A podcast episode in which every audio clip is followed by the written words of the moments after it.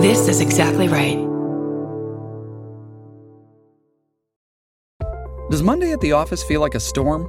Not with Microsoft Copilot. That feeling when Copilot gets everyone up to speed instantly? It's sunny again. When Copilot simplifies complex data so your teams can act, that sun's shining on a beach. And when Copilot uncovers hidden insights, you're on that beach with your people and you find buried treasure. That's Microsoft Copilot. Learn more at Microsoft.com/slash AI for all. Survivor 46 is here, and so is On Fire, the only official Survivor podcast. And we have a twist this season. The winner of Survivor 45, Dee Valladares, will be joining us every week. We're going behind the scenes of the biggest moments, the how and the why things happen, and the strategy and analysis you can only get from someone like me, a Survivor winner. Listen to On Fire, the official Survivor podcast, wherever you get your podcast. Of the Law and Order franchises, SVU is considered especially watchable. We are the amateur detectives who kind of investigate the vicious felonies these episodes are based on. These are our stories. Dun dun.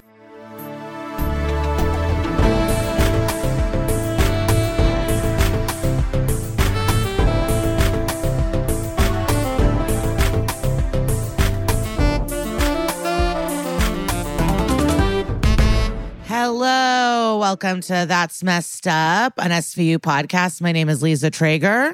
My name is Kara Klenk, and you guys know what we do here. We talk SVU, we talk the true crime it was based on, and then we interview some awesome person that was involved with the episode.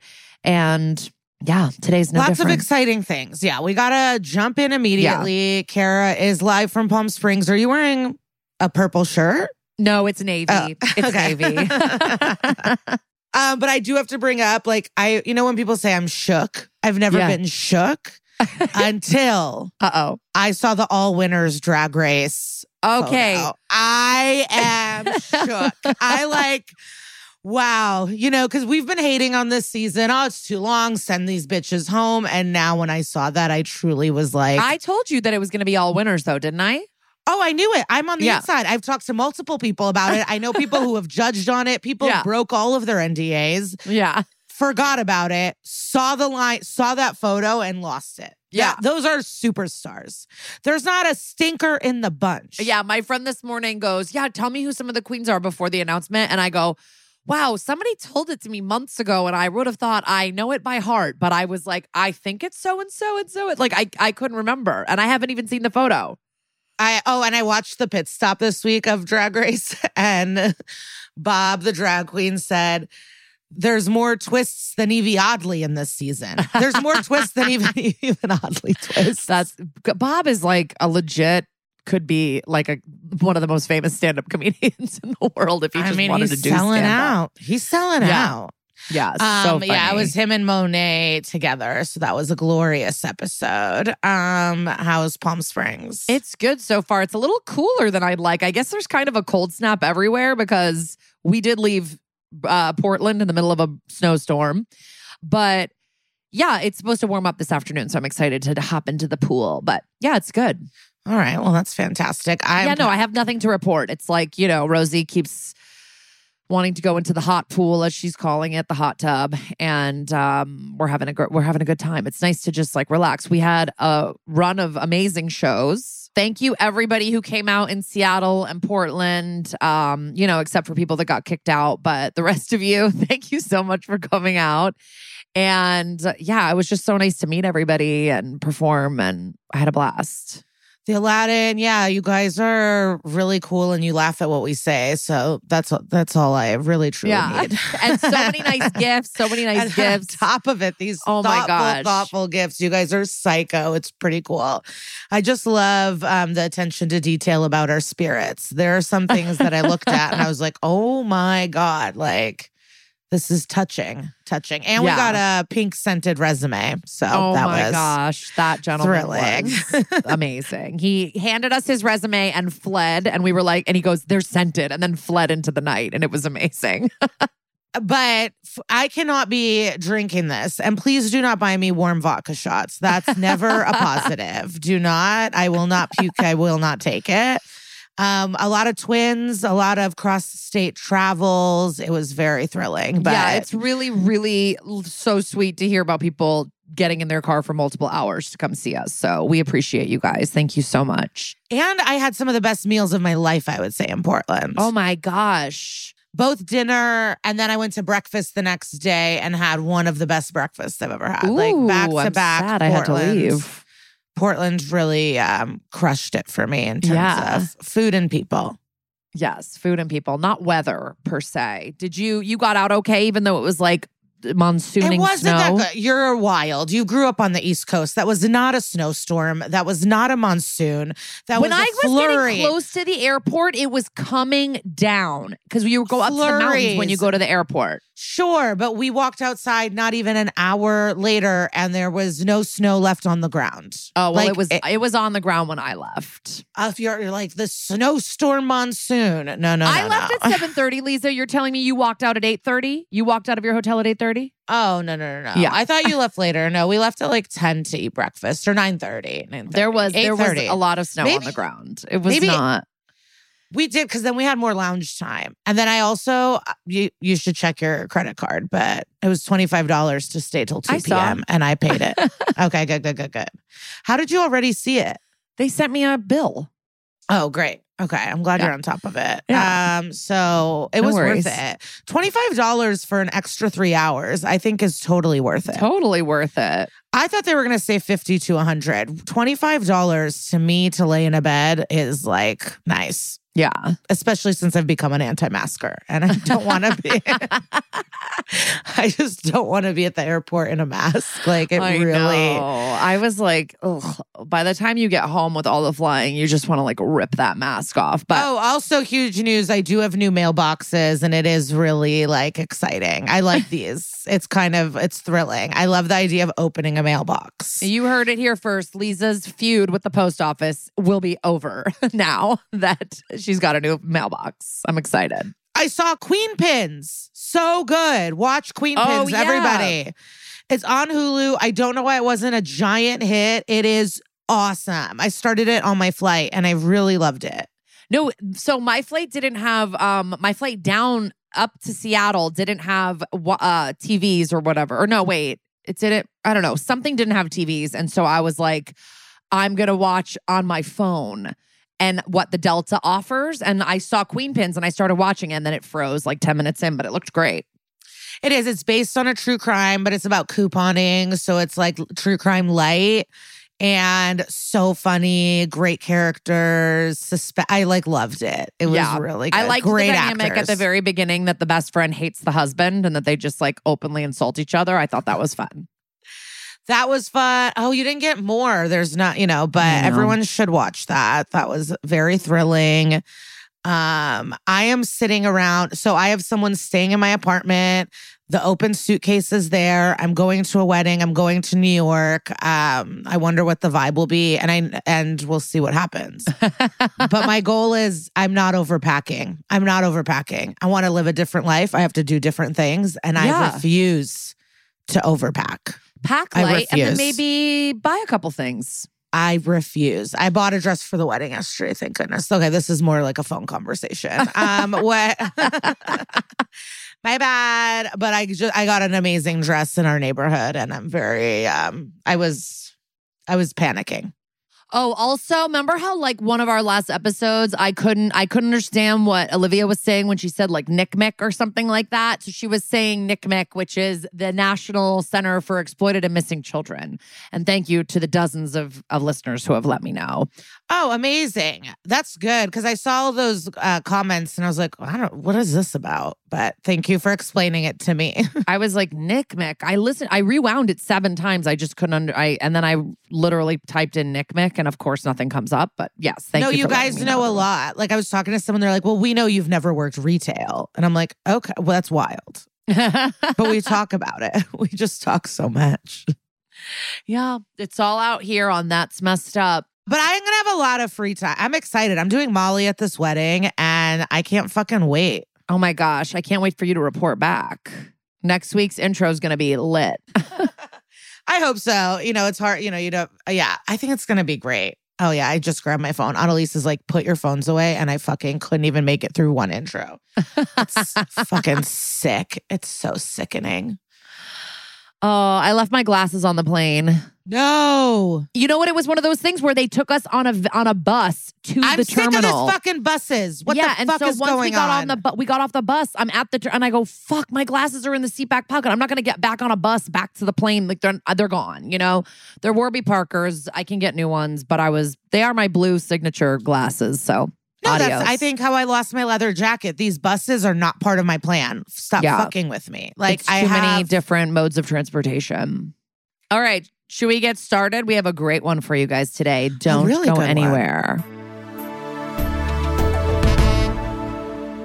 Okay, guys, this episode is called Send in the Clowns. I'm not allowed to sing it, but I do like that song from A Little Night Music. Um, it is season 19, episode 17, and we open on someone in a creepy clown mask at some kind of like rave party. creepy is an understatement. Yeah, it's scary, like not a good scary mask. yeah. Yeah. It's like only the upper part of the face. So it's like it covers the nose, but not the mouth. It's really not cool. Very great job to the costuming or the prop department or whoever made this mask. Um, we are seeing him, but we're also like walking through the party, but we're also seeing his POV from behind the mask. And I'm just kind of like, no, thank you. I already really don't like this. And um now that we're seeing a little bit more of the party, it feels like it's less of a rave and more of like a rap party for a bunch of like musical theater dorks. You know what I mean? It's like, hey, after the play, we're all gonna go to like the teen center and dance. You know what I mean? And I don't know, there's like feather boas and people are wearing weird top hats. It's kind of strange. And then the guy with the clown mask kind of grabs this girl with a boa and she's like, stop it, you're scaring me. And he's like, how about a non alcoholic drink? What are you like, 15? And she's like, I'm 16 sweet 16 and she's like flirting with this man who could truly have any face. He is he is in a clown mask. Like i would definitely need to like see skin and eyes before i decided that i'm going to start flirting with a man in a mask. And now um they're at the like bar of of this weird party where teenagers are and the weird man has still not taken off the clown mask and the girl is somehow still okay with this. And her friends like we don't party like this at home because of course they are from pennsylvania and are in new york on spring break with their music class. So i was not that far off with my musical theater dork reference the girl that's the friend explains that boa girl, the girl wearing a boa, is Haley, and she's a piano prodigy, and she's gonna play at Carnegie Hall one day. And tonight they're just gonna party. And uh, she's like, "It's you and me." To the guy in the clown mask, a man whose face she has not yet seen. I- I'm I'm blown away. So now they're all dancing close to this like industrial music. Still no face from Clown Man, and now I do see someone dressed as a ringmaster, and so I do realize that this is a full circus themed party. I guess I wasn't really putting it together at first, but once I see the ringmaster with the whip, I'm like, here we are. All eyes on me in the center of the ring. Um, and I guess Haley thinks feather boas are very circusy. I mean, her outfit doesn't make any sense to me, but here they are. Now, Haley and Clown Boy are in some kind of magic parlor of this party and having like a private magic show from a magician who has his hands closed. And she picks the left hand, but that hand is empty. And in the right hand is a card and it says death on it. And Haley looks like a little bit fucked up here, but it's hard to tell. Like we, I, they don't make it very obvious. Like she's not woozy falling down, but she seems a smidge fucked up. I'm not. yeah, I definitely thought when he like was opening his hands there would be like pills, but Yeah, I guess he was just weird- doing tarot. Yeah, and also like a card doesn't fit into your hand very well. I'm not sure how she fucked that up, but anyway, we cut from this clown to another clown on top of a cake, and it's Finn's son-in-law Alejandro bringing him a clown birthday cake at the precinct for a little surprise party that Finn didn't know about. His son Ken is there, the whole squad is clapping, and I was like, "This clown cake is weird. Why did they get him a clown cake?" And then I Finn didn't goes, see clowns. I saw little uh, colorful dots. I liked the cake. "Yeah, but it was a clown cake. It had a big clown on it." I missed the clown. I totally. I was like, wow, cool spots. Well, then Finn, right as I'm wondering why is this a weird clown cake, Finn goes, clown cake? And so he was reading my mind. And they're like, oh, Jaden picked it out. And that is Finn's little grandson who's about a year old and he's super cute. And Finn is like a super proud grandpa. Jaden's cute. Everyone is, you know, and we all know that whenever everyone's in the squad having like a wholesome family moment, that shit's about to get really horrific and a crime is about to be reported. So Olivia has her cute little curtain bangs again that I like, and she's explaining Finn's family tree to Stone and then like inviting him to stay for cake. I remember thinking in these seasons that there is kind of a vibe between them. But I think maybe they tried for it and it didn't work. And that's why he bounced out of the show so quickly. They were like, oh, maybe this will be something. But then it kind of, I don't think the chemistry was there. Um, but I definitely remember thinking they're going to try to make something with this. Yeah, but then they realized he had no personality and was Yeah. just like a cardboard box of a man. Yes. Truly. Um, and so back at the clown rave, Haley's friend is now frantically searching for her everywhere. She's asking a guy dressed as a mime who does not give like a remote piece of a shit. And like no one knows where your friend is. And she goes outside. She's calling Haley on the phone. She's so upset. She's like, We're gonna be in so much trouble. It's past curfew. She's freaking out. And did you ever go on a trip like this where you were unsupervised at night? Like I went in eighth grade, which is a little bit younger than them, I went on a trip to DC with like my whole class, but we were like supervised the whole time. It was never like, you could go out in a mall during the day and then meet back at a certain time. But at night, it was never like, you know, I'm sure they snuck out. I'm sure they weren't allowed. But I feel like on a lot of these trips, like, no one's checking where these kids are. Well, yeah, these 'cause- SVU field trips. They're just out and about in New York City. Because like I think they are sneaking out of the hotels, but I've heard I, I didn't go on these big trips with my class, but I have heard of like the teachers would tape the doors shut. So if you did escape, the tape would rip. Oh. Interesting. Yeah, That's but I remember for the swim team, like we ran around and I was throwing um like water balloons on people. I did that kind of trip, but we were old, we were teens. Yeah, I don't, I don't know. My niece is actually in New York right now with her class trip. Oh my God. Be careful. Don't go out. Don't talk to anybody who's telling you where there's a cool party at Hudson U. Dude, she will Um, barely talk to people who love her like uh, me. She's not going to talk to a stranger. well, good. I'm glad she's going to be safe. Um anyway, so the cold open blacks out on Haley's friend just screaming her name on a New York City street and she looks very very terrified and then we're at the credits. So, top of act 1, we're at the precinct walking and talking and Rollins goes to Finn. I love this. This is maybe one of my top moments I've ever seen on SVU. Rollins goes to Finn. Has Jaden seen Paw Patrol? Jesse is obsessed. You gotta watch it. And Finn goes, No, I don't, and just bounces. It is one of the best burns. I love that Finn, it's like, Amanda, Paw Patrol is a disease. Why are you trying to tell Finn that he should catch it? Like, it makes no sense. Like, I would never say to another parent, you would love Paw Patrol. It's like vapid and badly written, and it's just something that Rosie's obsessed with, and I cannot wait for the obsession to pass. There's other shows. Bluey, I'd say Bluey. I would tell other parents, get your ass to Bluey right now. It's one of the best.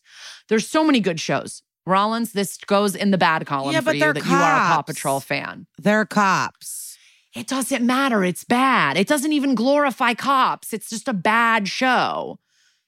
I'm sorry. I've This never seen made it. me laugh so hard when Finn goes, "No, I don't." Well, I, was mean, I thought of you and. Rosie the whole time. it was perfect.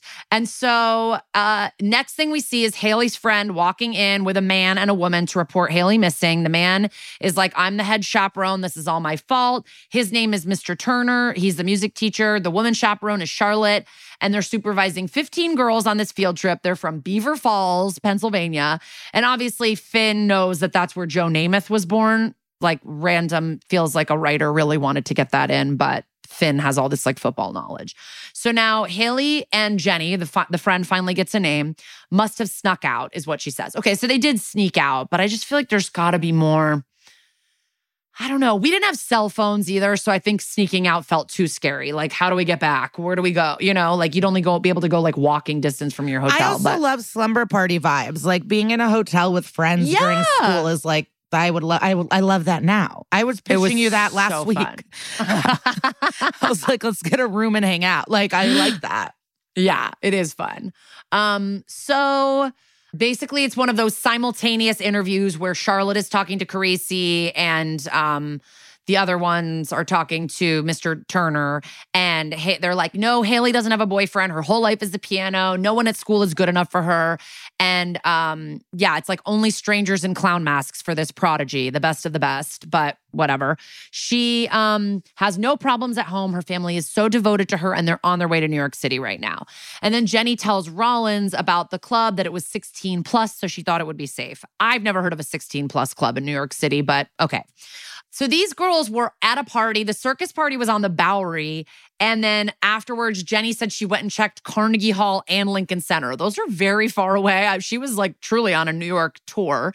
And um, she does tell Rollins about the older guy in the clown mask. And they say that they were at the circus dance party from eight to 10. And that's like around when she lost her. So now the gang is exchanging all the details. No ATM card pings, no social media. Her phone died before midnight. And they're like, the best case is she met a guy and lost track of time. Worst case, let's not go there. So now Haley's parents show up, and it is Will Sasso from Mad TV. I don't know if you guys are fans, but I loved him on Mad TV, the a king of impressions. And the mom is played by an actress named Wendy Hoopes, who I looked up, and she has also been on another um, episode of SVU called Townhouse Incident, which we will cover. And she was on an episode of Sex in the City, but I did not remember her. But she is also the voice of Jane Lane and Quinn Morgendorffer on Daria, which I thought was amazing.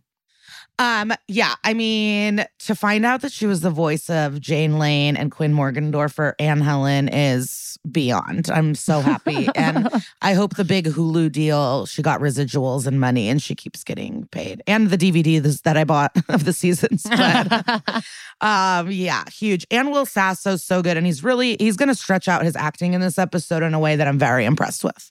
Yeah an yeah. incredible performance. And you know like a nice a, a, nice couple. And i'm humiliated. I don't remember the sex in the city episode but I guess who's gonna watch it immediately after this? Okay. Well the parents immediately the, these actors immediately start stretching their acting chops because they start arguing in front of benson from the moment that they get there. Like the mom thinks the dad gives it into haley too much because he allowed the trip and benson's like everybody calm down. And the dad's like she's still a little girl. She doesn't even have a credit card. And liv is like okay does she maybe have a Finsta. But before they can even respond, Finn walks in with Mr. Turner, the chaperone, and Finn goes, You got to see this. And the mom starts immediately like scolding the chaperone, like, How could you do this? How could you like let our baby, you know, go missing? And so Liv leaves the parents there and follows Finn and Mr. Turner, who shows her a video that he just found in Wait, his spam folder. Yeah. Have I shared on the podcast before that I was um, a field trip helper and I did lose a child at Six Flags Great America? You have not shared that. Yeah, my ex, he was like running a day camp, and I was like, I'll go to Six Flags. And then couldn't find a kid. He was out shopping, but he was found. But he, my ex was like, never in the history has anyone lost a child. But I was Oh like, he's a loser. God. He stopped to shop instead of exiting the ride. Like, I, what am I supposed to? No, I was supposed to chaperone, but he was okay. I mean, losing a kid, I definitely have thought I've lost kids I was babysitting for, and it, the the the oh the just terror that goes through your heart is like so. I mean, Rosie walks away from me for two seconds. I don't see her, and I'm like Rosie, but like you know, it's bad when you're a babysitter too because you're like that's someone else's kid. Um, or you're a field trip liaison or whatever Liza was doing at Six Flags. um, so Liv leaves the parents and follows Finn and Mr. Turner because he has just found this video on his phone that had gone to his spam folder. It's a video that Haley took in the car with the clown man, and it's creepy. The guy's going, You shouldn't have gotten in this car. And then she's like, Take it off. And he finally takes off his mask. So we get a full look at this guy's face. Haley looks freaked out. She's like, you know, looking out the window, figuring out a way to escape in some kind of way. And then she her phone drops and she her video kind of scans over a bag that says Balzerini Brothers. And Finn's like, I know that place. That's the best butcher shop in Brooklyn. And so th- off they go.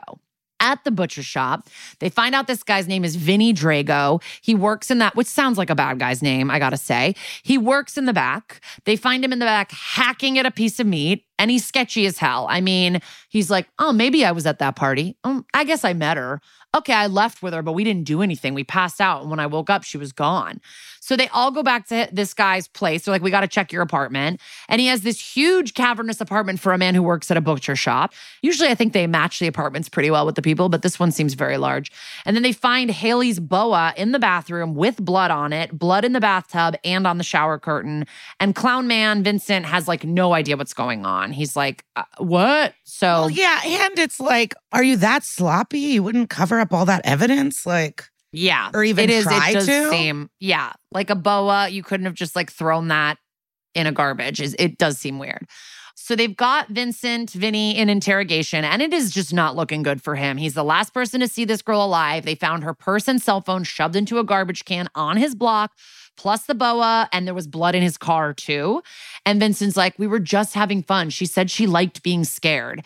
And he tries to say that the blood is from the butcher shop, and the techs are like, We're not, what do you think? We're idiots? Like, it's human blood. We tested.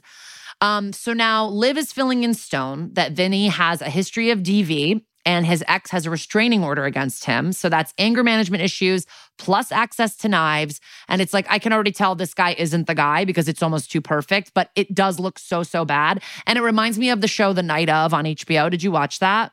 I did not. It was really, really good. It's with um, Riz Ahmed and so, so good. But it's basically a similar thing where it's like this guy just gets like caught with the murder weapon, blood on him. He was the last person seen with this girl. Like there's so much evidence, but you know, you're like, it isn't him. So the lab results come back and the blood in his apartment and car are a match for Haley. Uh oh. And I'm only saying it isn't him because we're at the top of act two. There's just no way that we found the guy already. You know, that's just not the way this show works. Um, but in real life, I'd say this is the guy. Um, yeah, blood is a match in the car and the apartment for Haley. Uh oh, not looking good for you, Vinny. They also found Haley's necklace, which is like a clef, like a musical thing. Like, um, and the twist, they found the necklace in the trunk. That's not good. Like, we know he she was in the car, but now we know that the necklace was in the trunk, which could mean he moved a body. Who knows? So they show the necklace to the parents, and the dad's like, I gave her that necklace when she was 13. They tell the parents about the blood. The dad's like, let me talk to this guy, like, thinks, you know, he's allowed to like beat a confession out of a man. And then they try to tell the parents to prepare for the worst, but the dad is like, fuck that. And he's like, I'm the one keeping her alive. I'm the only one. Like, cause he's like, in my mind, she's still alive and I'm keeping her alive. And the wife goes, he just like, he storms off, and the wife goes, he just loves her so much more than me, I think. Like, and then it's like, okay, well, yeah. I don't know. I guess J- Jared probably loves Rosie more than me, but I guess I'm okay with that. I don't know. But it seems like maybe she feels like he has such a bond with the daughter um, that maybe she resents it a little bit. Anyway, next scene the parents go on the news, full press conference offering a 50K reward. They tell Haley that they'll never stop looking for her. And Liv is like, we need answers. And Carisi's like, okay, well, Vinny made two calls that night, one at 1 a.m. and one at 2.20 a.m. And he had lied, obviously, and said he was sleeping. So he's like, again, lies on lies on lies. This guy's looking really bad. And they're working on tracing these calls. And they've got Vinny's Saturn going over the Manhattan Bridge at 138 towards Brooklyn. And this is like truly the biggest pile of evidence we've ever seen. Like, I've just never seen so much proof that somebody did something. And so now Finn is back interrogating Vinny again with a picture of showing him a picture of him. Like, look, you're at a garbage dump by the water at 2 a.m. holding a heavy bag. Is that Haley in the bag? And he's like, that's sick. He's just fully denying it. Well, because at this point, if this was me, knock on wood, hopefully never, but I would be like, listen, guys, I know, I know what it looks like, but it isn't me. So, Yeah. like, I would cooperate and be like, can I help in any way? Like, I just wouldn't be like, nah, I'd be like, this is so fucked. It was not me. We have to figure it out. Like, I just, Yeah, I, I would go about it a little differently. That's the thing. The guy is acting very sketchily, and that's so that's like part of it. So Finn goes, A witness saw you dragging a bag. And I'm like, How did you find this witness? Like, where you're like, Did anybody see anyone dragging a bag by a dump at 2 a.m.? But they did find some kind of witness. And then Vinny is like, It's not what you think. It wasn't a body, it was dun dun meat. So then Stone is like, this guy was selling rotten meat out of his trunk. I still don't really get what's going on. I think it's like meat that's good, but it's past its sell by date. So you can't technically sell it, but it's probably still good to use. Yeah, like, you could put it in a shepherd's know- pie, you know? yeah, yeah. Or like maybe these are like, I don't know, food truck people or something. I don't know. The buyer's name is Jose. He's got a black van and a burner phone. So it just ha- like it just so happens that this man is making meat deals three hours after this girl's phone dies and she goes missing and there's blood in the apartment. You know what I mean? It's just all a little bit crazy. Um, and they send a search team to go check this dump in Red Hook. Meanwhile, Drago, Vinny Drago has lawyered up. And I'm like, why did it take so long? You were talked to like six times before you finally lawyered up, but okay. And then a woman from the search team who is probably too pretty to be wor- working at a trash search team is like, um, I got bad news for you guys. There was a huge pickup last night at midnight. It was, and Rollins is pissed. She's like, it was supposed to be locked down. And she's like, there must have been a fuck up. The stuff that was here is either being burned or being shipped out of state. Like anything that was dropped here is gone. Um, and so they're screwed. Haley's parents show up at the dump. They want to know what's up. The dad is freaking out, screaming about how Haley is alone and cold and afraid. And he's very, you know, he's good television. I'll say that. You know, you can tell he's excited to be there. You know, The I feel like Will Sasso was like, I'm I, ah, like, I don't know, but it well, they have them in like so many pumped. scenes. The parents keep showing up at dumps and random places. Like the Yeah. parents are just always showing up. So, you know, they I think they wanted to get the most out of the Will Sasso screen time that they could. Yeah. Um, and so there we're watching this like inside edition type, you know, expose on the case. And it's called The Beauty and the Butcher, is what they're calling the case. And I want to remind everyone, it's been three days. Like, there's already a full Nancy Grace like coverage of this, and it's been three days since this girl went missing. Um, Liv asks Stone if he's going to charge Drago, and he's like, "It's hard to make a murder case without a body." And then they look at the news report, and Drago's going, "They're never going to find a body. I can tell you that." It's like he's just doing so much sketchy shit. Like he says that directly into camera, like full full creep. And um, yeah, I don't just because he didn't commit this crime doesn't mean he's Yeah. not a creep criminal. Yes, and he has a restraining order and he's hurt women in the past, whatever. But I what I want to know is why is he not saying where the blood came from? Like he's not even saying how this girl's blood got in his bathroom. He's just like he's not even like, I don't know, maybe she cut herself. Like nothing. He's just like, yep, I get I mean, I didn't do it, but her blood's in my bathroom. Like there's no excuse. It seems weird. And Liv is like asking Stone, how long are you going to torture her parents? And Stone's like, are you always so persistent? And it's like, bro, yeah, you're new here, obviously. You don't know the half of the Olivia Benson method. And then the news report is showing how Haley's a musical prodigy, even though neither of her parents had a musical background. She mastered the piano at four. She was a virtuoso by five, like co- huge competitions by six. Like she's like, you know, other world, like on another level with with the the piano.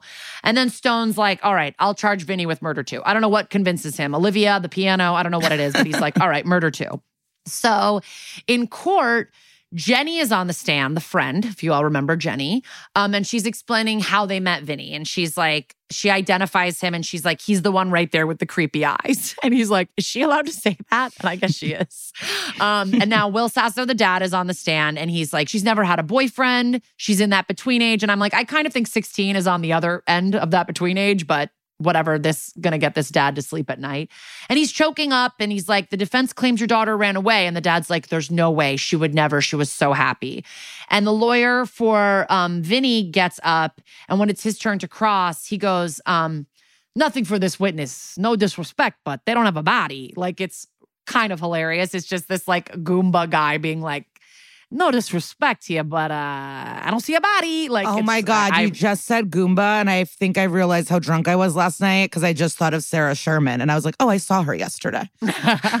but she always says Gabagool and stuff. But yeah yeah yeah But I totally forgot I saw her until this one moment. Glad I could help you with that Thank recovered you. memory. Listen, I love my cool for. Uh, yeah, she was. I'm just proud of her. yeah.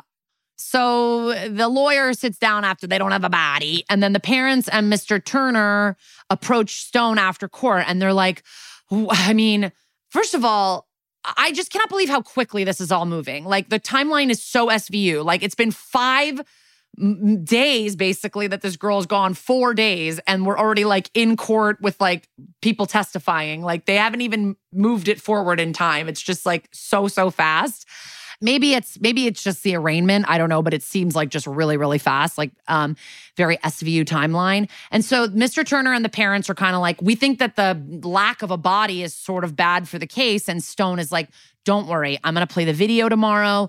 Like the video is from the car is definitely like kind of a smoking gun and the jury has sympathy for the parents. Like you did great on the stand. And then mr turner's going to go on the stand and they go to the next scene, but off of Mr. Turner, like kind of looking a little concerned. And he's like looking off into the distance and he looks worried. Um, and so at the squad, they're watching more news coverage of this case when Stone shows up and says, uh, what's up? Mr. Turner, the chaperone, just never showed up in court today, just totally ghosted. And they check he checked out of his hotel, and his wife did say he was nervous about testifying. So Liv sends Releasey to Beaver Falls. And he's like, they're like, it's six hours away. And Carisi's like, the way you drive, we could get there in four. And I'm like, I don't know about that, but I guess Rollins has a lead foot. So Liv is like uh talking to Stone and she's like, I hope you don't hate me for telling you to take this to trial. And he's like, Not yet, bitch, but I'm getting there. And so now we're in Beaver Falls and we're talking to Mr. Turner's wife. And she's like very pretty. And she's like, Oh, yeah, he loves Haley. He was crying on the phone to me. Like, do I have to be worried about him? Like, what's going on? Like, he's not at home. So, where did he go? They asked her to call him again, and she does it, and it goes straight to voicemail. And she's like, He talks nonstop about Haley. It actually kind of drove me crazy. But I mean, like, I am sad she's dead. And it's like, All right, lady, did you, what did you do?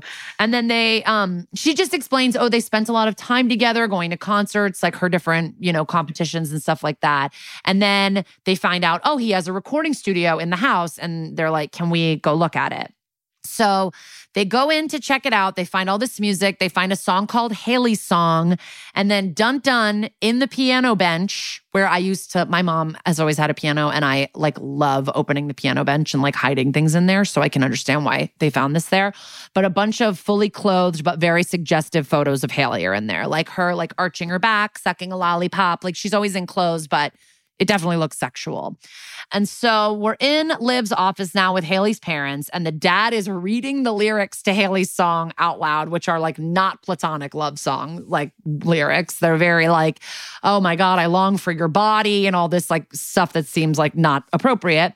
And the mom is like, there is no relationship. He is her music teacher. And then everyone's basically like, we got to find James Turner right now. And they said, Has he said anything weird? Does he know anyone in New York City? And the dad's like, Oh, yeah, what about that guy we ran into at dinner? And they know everything about him. They're like, His name's Alan Hubert. He wrote, they wrote a jingle together. The guy wouldn't stop bragging about how the royalties paid for his mansion in Long Island. And I'm a little confused. Like, if they wrote a jingle together, why did one guy get all the royalties to buy a mansion and the other guy gets to live in Beaver Falls? But I mean, well, one's a pedophile. So one wanted to, you know, harass children. So he chose Right, a job in the art. so, arts. but you think he's still got money? I mean, he has a recording studio in the house. Oh, that's true. That's true. Okay. Um, now we're at Alan Hubert Productions in Williamsburg, Brooklyn, and he's like this classic like law and order character who's like, if you cops want to talk to me, you better keep up. Like he just keeps walking, and he says his name is pronounced Uber, and he knows Turner because they wrote this dog jingle together years ago, and he's like, and I want to tell you two things: one, I've been up all night, and two, I'm late for a meeting with Lin Manuel, and I love that. I love just, I mean, this guy is reprehensible already. You can tell he's annoying as fuck, but like, I just like Lin Manuel getting like a only first name shout out because we all know that Benson loves Hamilton, New York loves Hamilton. Everyone's into this. Well, Um, also now that I'm thinking about the money, you also don't know how people spend their money. So maybe the other teacher like went traveling or gambled it all or gave it to his sick mom. You know what I mean? Like Yeah. you just never know. And this guy just has a great house, and then maybe you know he has to keep working too. No, so and that's what I'm pianos are expensive. Pianos are like 30 grand or something, you know? Yeah. So definitely uh, that's, it's not impossible. It just seemed like, oh, how come this one guy's like living it up in Long Island and this other guy's in Beaver Falls? But maybe I'm being a little bit too black or white about it. Um, so Mm, they're that makes talking, me want a cookie. they're talking to this guy, Hubert, Hubert, about it. And they're like, look, he might have something to do with this girl's disappearance. And the guy goes, I'm not shocked. He's a loser. I'm the best. And the cops are all just like, okay, we don't really care about your whole thing. Like, can you just please tell us where he might be? And he's like, I won't be implicated in this. And then Carisi really puts his foot down and is like, tell us where he is. And he's like, suddenly, Mr. Don't Implicate Me is fully involved and is like, okay, I felt sorry for him. So when he called about marriage problems, I gave him the keys to my house in Oyster Bay, which is my favorite Sauvignon Blanc, also, um, just to add that. Um, and he says, I haven't heard from him since. So I don't know why this man didn't just give this information. Like, oh, he might be at my house in Oyster Bay. Like, you're not going to get arrested for that. Um, so now we're at the mansion on Long Island, and they I did look up Oyster Bay. I thought maybe it sounded very Hamptons, but it's not technically in the Hamptons, but it's on Long Island. And they enter a bedroom where James is fast asleep, dun dun, in bed with Haley. She's alive. They are fucking. They're naked in bed together. I mean, not currently fucking, but that it, they have historically been fucking. Um, Fin's like, get away from the girl, and Haley's like, go away, leave us alone. I love him. And James gets like taken away, and she's screaming his name. And now Haley is in the car with Rollins, and they're, um, you know, driving back to the city from Long Island. And Rollins suggests that James framed Vinny and Haley Haley's like, nah, girl, that was all me. I cut myself in the bathroom. I sent the video. Like, I did.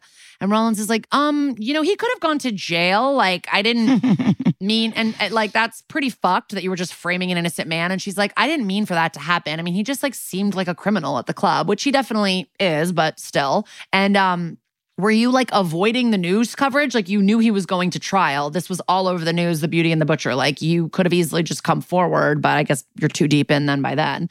So the plan was she said to hang out until everybody thought Haley was dead and then they her and James were going to go to Vienna and he was going to buy her a Steinway Grand and they were going to tour the world. And my mom has a Steinway, but it's not a Grand, it's a mini. Um, but she's a big fan. And they were going to tour the world and she's in love with him. That was like their whole plan. And uh, in the other car, we've got Fin talking to, and Carisi talking to James. And he's like, I love her. What's wrong with that? And they're like, she's 16. I mean, the obvious. And he's like, she has an old soul. And he's like, oh, okay, cool. Was it her? I know. And then I was just thinking, like, okay, cool. Was it her old soul deep throating a lollipop in the pictures that you like? Like, is that what was doing it for you? Like, oh my God, she looks so worldly in these pictures. And so James starts comparing their relationship to music. It's something about the fugue of two voices coming together or some shit. And Carisi's like, okay, you're a child rapist. So whatever you want to talk about with, uh, you know, various concertos, etc. And then she goes, so we're bouncing back and forth between the two cars. And it's like they're both like rainy police car vibes. And I'm kind of enjoying that. And, um, the girl is just talking about it like they're star-crossed lovers. Like everyone's trying to keep her and her boyfriend apart, even though it's her fucking music teacher. And she's like, You think I don't know about love? I know all about love. And now we're in Olivia's office and she's bringing coffee to the parents. And the mom is like livid. She's like, How could he do this? Make us think that she was dead. And the dad is just like so happy that Haley's alive. He's like so excited. And then they start to realize that he was definitely having sex slash raping their daughter. And the mom says, I'll kill him and lives like, Don't make me lock you up. And the mom goes to Haley and embraces her when she comes in. But at that moment, James is being let in at the same time, which I just can't imagine that they do this at all in real life, but they always always do on the show so that there's drama. And he calls out to Haley, like, Haley. And then the mom slaps him. And Haley is like, leave my creepy music teacher boyfriend alone. And then the mom goes out of all the girls in the school. And you're like, wait, what? And then the mom's like, oh, did you feed her that line about the fugue and the two voices? Call back. And so now we're starting to figure it out. And she goes, Your lines always work, right, Jimmy? Especially after a few glasses of Chardonnay. How many seductions is enough? And the dad is like, um, Hey, Anna, what's going on here? And then the mom admits it all comes out. She and James slept together one time 17 years ago. Hopefully, you're doing all the math work here and you're putting all the pieces together. And she's like, That's right, Jimmy. She's yours. You've been sleeping with your own daughter, which. We've heard that a few other times on the show before when someone finds out they're sleeping with their brother, sister, mother, father, whatever, and it never gets less gross or more like less scandalous. Um, So James like immediately starts keeling over like he's gonna be sick. He's like, ugh. And then Liv takes Haley away, and the mom is like, what does he get for incest? And I'm truly wondering, like, what does he get? Because we talked about this on our podcast that it's barely illegal anywhere. Yeah, but adult. Oh, that's adults. That's right. Well, I just feel like the incest doesn't matter what compared to the underage of it all. You know? Yeah, but add don't even know charges. Who cares? Yeah, sure, sure. I mean, the and underage. the mom can be upset that you know the dad's fucking Yeah. the you know raping. yeah, and I'm like, I think he'll get enough just based on like a million counts of statutory rape, but whatever. And I'm sorry, but Haley needs to be charged for all this too. Like she did almost fuck up that creep's life. Yeah, that's true. I wonder what that um it wouldn't be filing a false police report because she didn't file it, like but I wonder what it obstruction or setting Yeah. someone up, planting evidence. Who knows? we have a lot of Lawyers, sound lawyer off. we, yeah we have a lot of lawyer listeners let us know how haley would be charged um but the dad is heartbroken and he's like saying to the mom like how could you not tell me and the mom is like well we thought she was dead how would this have helped and i think he means I think it's kind of like, how could you have not told me in these last few days, like with all of this happening? And he's like, well, we thought she was dead. Like, I wasn't going to like completely ruin your life more.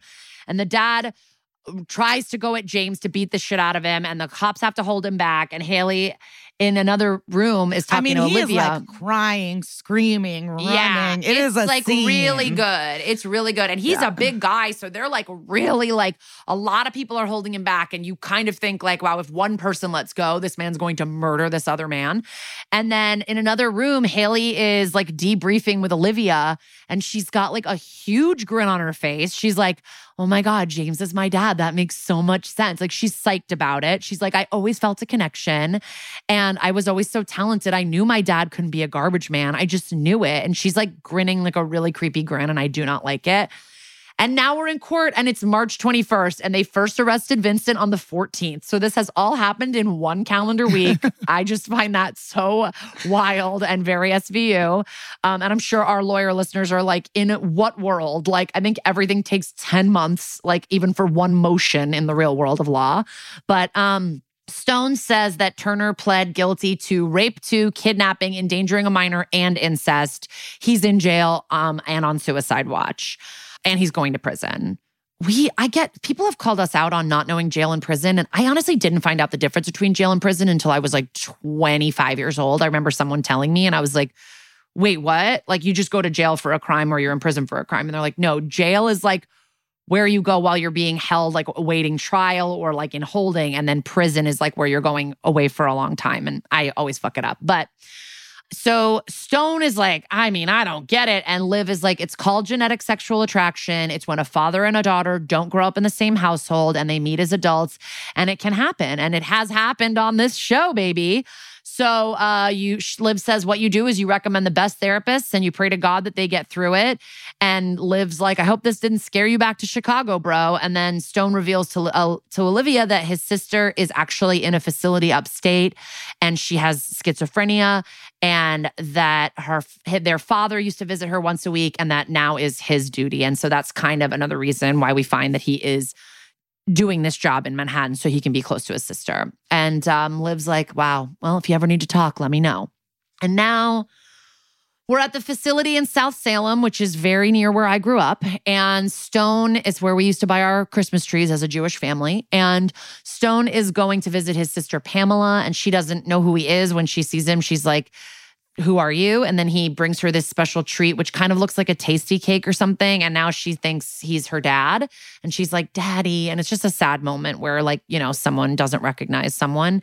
And Stone leaves and it's nighttime. And we see for like a second that it's very hard for him. And that's Dick Wolf, baby. What's easy for him? He always has a face of true, like, like, oh, I don't yeah, know. He's like, I played professional baseball. Ugh. It's like, was it anything My ever dad- good for you? Yeah, he's so annoying.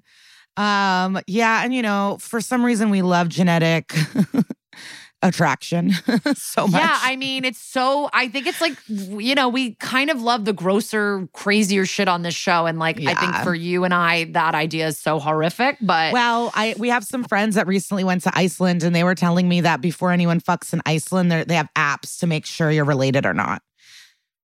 Because there's only three hundred It's such a small people. Mm-hmm. population. Uh, ay, ay, ay. So they're usually okay with like I think fourth or fifth cousins or something like that, or Yeah. six. Like I don't remember, but before anyone fucks, like all of their info's in an app to like make sure.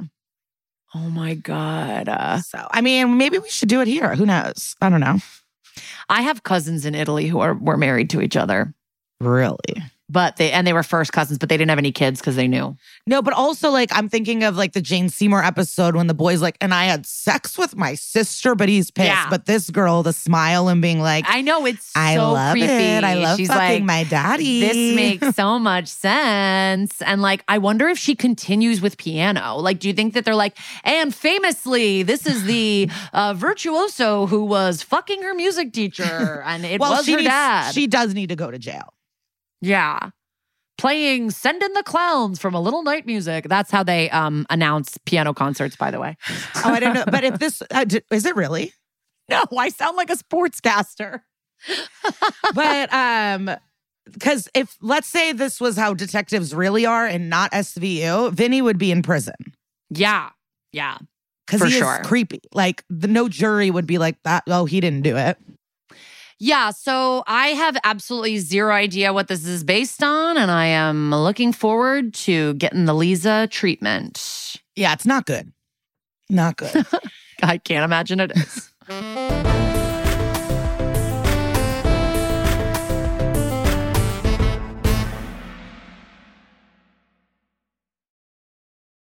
This episode is brought to you by Paramount Plus. Get in, loser! Mean Girls is now streaming on Paramount Plus. Join Cady Heron as she meets the plastics in Tina Fey's new twist on the modern classic. Get ready for more of the rumors, backstabbing, and jokes you loved from the original movie with some fetch surprises. Rated PG 13.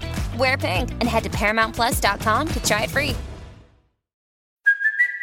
It's Kaley Cuoco for Priceline. Ready to go to your happy place for a happy price? Well, why didn't you say so? Just download the Priceline app right now and save up to 60% on hotels. So, whether it's Cousin Kevin's Kazoo concert in Kansas City, go Kevin, or Becky's Bachelorette Bash in Bermuda, you never have to miss a trip ever again. So, download the Priceline app today. Your savings are waiting. Go to your happy place for a happy price. Go to your happy price, Priceline. Okay, so um, this is gonna make you really, really mad, angry throughout all of it, um, because all, this could have been prevented time and time again, and our As society usual. sucks. Yeah. Yeah. So this case is based on the case of Elizabeth Thomas. Elizabeth was a teenager who was kidnapped by her teacher, Tad Cummins, in 2017 and driven across the country for 38 days. And this isn't even the first teacher kidnapping we're talking about on our show. No. I know. I was going to say we've talked about one before, but this did happen like months before the SVU episode came out. So it's very, like, definitely based on this. Yeah. Um, he was her health sciences teacher at Culleoka Unit School in Maury County, Tennessee. Um, before he was her teacher, she was homeschooled her entire life. And her and her siblings' mom was, they were, she was abused by this mother, a very abusive mom. The abuse was so bad, they finally reported their mom, Kimberly Thomas, to Child Protective Services. And she was removed from the home in 2016 and charged with child abuse and neglect. And this prompted um, Elizabeth to go to public school for the first time. And if you are a pedophile predator, perfect target. Yeah. You know, never been Yeah. to school, doesn't have any friends, and was abused. So, not good. And she was immediately bullied by her classmates. And then eventually she started to confide in her 50 year old health teacher, Tad, who I guess was like, they say he was a popular teacher and well liked. So she felt comfortable and she started um, to lean on him for support since everyone made fun of her and she had a terrible life. So he groomed her and preyed upon her for months by nudging and molding her until her will, with, like to resist, was completely broken. And like, conf- yeah, like she just had a lot of conflict in her brain at all times about all of this. Um, Yeah. He made her feel like she didn't have anyone else and that no one really cared about her. I do think I actually read a People magazine article about this. That's one of my top sources. Yeah. He would give her money and gifts, um, and then, but also like physically push her head. And she was really afraid of him most of the time. Um, Oh she reported to ABC News I was afraid to see him angry. He doesn't take no well. And so that's already like at 15, you know it. And, you know, these are themes that we talk about all the time on this show and in the world and what we try to explain to men constantly. But um, that it's like, yeah, it's not easy to say no to people that are out of their minds and violent and give off disgusting vibes. and So- older than you and in a position of power above you and bigger than you. I mean, like all of the like you have no like standing, you know? Yeah. So, you know, she was 15 years old. And then this is where it gets like fucked. So, well, it's been fucked, but this is like where it ramps up. So he sat across from her one day in his classroom and said, You'd look pretty nice naked. Ugh. Now, cut to a little bit later, he grabbed her face and kissed her. And she was scared to tell her dad, but on January 23rd, like he was caught kissing Elizabeth on school grounds by another student and was suspended from his job. But like just a light like a suspension doesn't seem like enough. Yeah, like why was there not police involvement? Yeah. And um, so then he started to guilt her and make her feel really bad for his suspension and threaten that he would punish her for it. And he also would say shit like, if I can't have you, I'm going to kill myself. Like, you better be with me. He's, you know, she knew he had two guns. He would threaten killing himself all of the time. And now is like, you also made me lose my job. This is on you. And then everyone at the school started to call her a whore. And Ugh. they were all mad at her for ruining his life. Oh my god. Yeah. Yeah. The kiss, though, is when like she realized it had gone too far and was fucked up. But then it's like, I'm confused. If other students saw it, like calling her a whore, I don't know. It's like, oh, it starts early. I don't know. I don't know about like. I mean, when I was in eighth grade, or like, no, no, it wasn't. It was even younger. It was like sixth or seventh grade. Like, we found out this girl had had sex with like someone's older brother, and we were all like so scandalized because we just like hadn't been taught enough about sex. Like, I think hopefully I'm gonna try to be teaching Rosie more about sex stuff early so that it doesn't feel like yeah, it's so bad and it's so wrong that like you have to completely shame and like torment somebody that you hear has a sexual experience because I bet even in the South, it's like women are whores, men are playboys, you know, like just the religious the religiosity of like that area of the country too added to it, you know, where they were just like, you know, did this man have a wife or anything? Was he married? Oh, yeah. Yeah. So it's like, oh, you're a home wrecker. You ruined his life, you know, like, okay, she's 15. Yeah. It's gross. So, you know, they're calling her a whore and doing all this stuff, but then we find out, or I find out, or you're going to find out. Other students reported that he would rub her back and shoulders and even saw her sleeping one morning on a hospital bed in his classroom. Jesus. I mean, it could be a cot and it's like a teen's perspective, but either way, there's a bed in the classroom. She he's rubbing her still. No one gives a shit. The yeah. school, even after all these little things, let her go on a field trip where he was the chaperone after students saw them kissing. Then, after the field trip, the school directed both of them to not have contact with each other, but he was still working at the school. Disgusting. And he was a master manipulator who pressured her all the time to go out with him by threatening her with repercussions at school. He made her go to meals with him, and she had told siblings and friends in her life, like that she was scared and in over her head, and nothing came of it. He would tell her lies about himself. So he had like a very inflated view of himself, and she knew some of it was lies, but he th- he was like, I'm a millionaire. I was in the special forces. Um, I killed Bin Laden, and that's when she was like, maybe he's lying, because.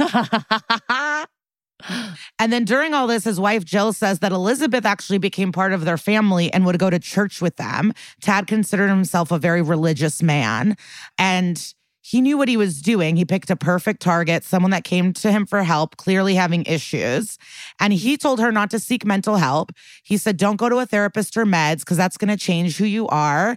And so she's like telling him how sad and depressed she is. And he's like, Don't you dare get any help for that. And then also hanging out with her and his wife at church. I don't- mean, yeah, no, it's diabolical. Like he tells her not to get mental help because he knows that she'll report and that he'll be found out, right? Like it's Yeah. all to save his own ass. And he finally used all this to convince her that she had to leave with him because of her and his suspension. And like, you did that and you fucked up my future career and it's your fault. And the bullying was so bad in school. He was like, you better run away with me or else. And he again said he would kill himself and her family. And she reluctantly agreed to leave town with him. And then wildly, just before her disappearance, she did tell her sister, like, if I don't re- if I don't return home by 6 p.m., call the police ASAP. And the sister didn't really know what was up, and then they understood. Tad told his wife that he was going to take some time to decompress in Virginia Beach and not to worry about it. What is this? The Real Housewives of Atlanta? So the pair vanished on March 13th from the Maury County, from Maury County, Tennessee. Um, and this was in 2017. Uh, the plan was for him to take her to Mexico via a kayak from San Diego's Coronado Island. He Oh picked her God. up from a restaurant, and as soon as they went to leave, he set a gun on the middle console. He made her throw her phone off the bridge. He disconnected the GPS like a real Misty from Yellowjackets. and then he unhooked the radio. And yeah, so no phones, no GPS, no radio. Like he knew what he was doing. And then when they would stop at hotels, he would make her sleep naked in the hotels right next to him so he, she couldn't run away or leave. She didn't get to shower alone, use the toilet. He was always near her and he was very mean to her, very, like, would say very hurtful shit to her. And he Oh. sexually assaulted her night after night. Um, when they reached Colorado and Utah, that's where he started buying alcohol for her. Um, but she was really smart. And from each state that they stopped, she would take a rock and write what county they were from. So if he got caught, he would be charged for each of the states and everywhere they went. wow, that is very quick For all Like, the that's laws, very yeah. clever. Yeah. And one day on the TV in the hotel, they saw the Amber Alert and like that people were looking for her. So he was just like, oh, we got to get to fucking Mexico. And then eventually he wanted to go to Panama because that's where he loved doing mission trips. What a godly man. Yeah. He legit thought, oh, yeah, the kayak. da, da, da. So, the kayak is too stupid. I I, know. can't. so once the kayak plan failed, they stopped at Black Bear Ranch commune, super off the grid, and they hated him. The commune hated him. Like he didn't follow the rules. He was lazy. He didn't help. He didn't clean. So they're like, you need to leave the commune. So they kicked them out of the commune. And he screamed at everyone with a knife and it was nuts. So then they left and they were eventually taken in by this caretaker named Griffin Barry, who gave them a place to stay in a cabin. Uh, they pretended that their names were John and Joanne Castro, a husband and wife. And that she was 24 and he was in his 30s, was like the story. And if you see photos of him, he does not look like he's in his 30s. I'll tell you that Uh. much. So uh, Griffin, Griffin Barry eventually was the person who helped find them and reported them. So he first encountered them at a gas station in far northern California. They gave him fake names, like I said, and they they needed money for gas, food, and a place to stay. So they cla- he claimed that they were, you know, coming from Colorado, just this married couple. And this guy was really nice. He paid for their gas and gave them $40 and set them up with accommodations in the Cecilville cabin. If you're a nature dork, let us know. They stay there for about a week and a half. So then finally, Griffin Barry saw the photo of Cummins on an Amber Alert and was like, wait, that's the fucking guy. And the car matched up as well. And um, he was like talking with a neighbor, and the neighbor was like, "We got to call the cops. Like that's for sure. That that's for sure you." So he contacted the authorities, and outside of you know Barry helping out, investigators received more than fifteen hundred tips from people following this case. This was a big case. It um he became like a top ten most wanted in the state of Tennessee.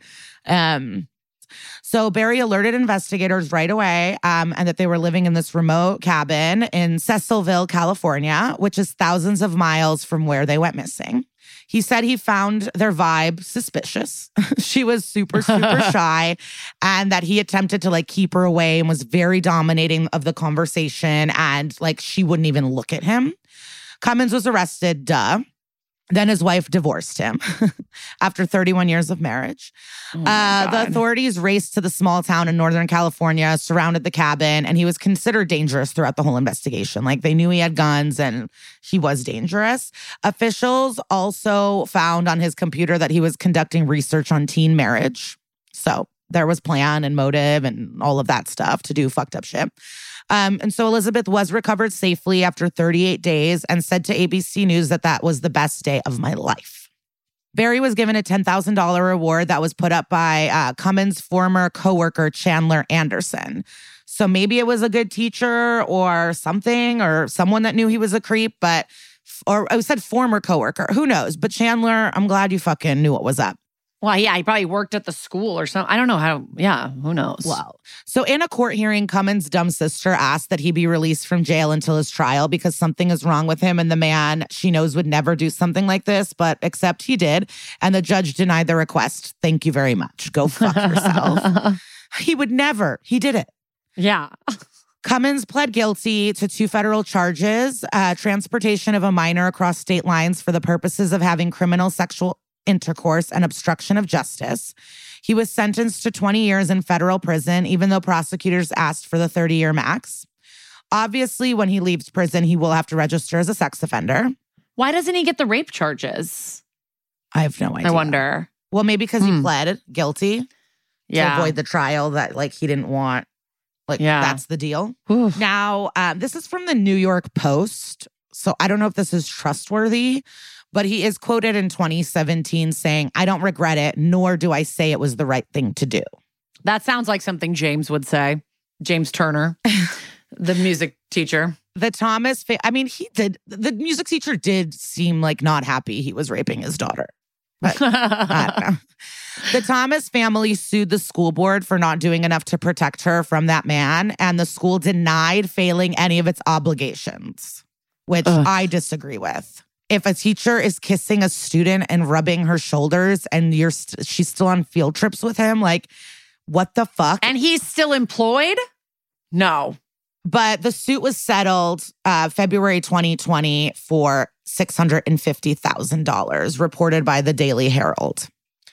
So that's a little well, bit I'm of glad good news. she'll have a little bit of money to get, you know, some help that she needs, probably, you know? so maybe she's in Tennessee, maybe she moved. I hope she's doing amazing. But, and I'm, uh, depending on where she lives, that money can really last you a very long time. Yeah, if you spend it right. But yeah, she, yeah, oh my gosh. I remember seeing this totally in like an article. Ugh.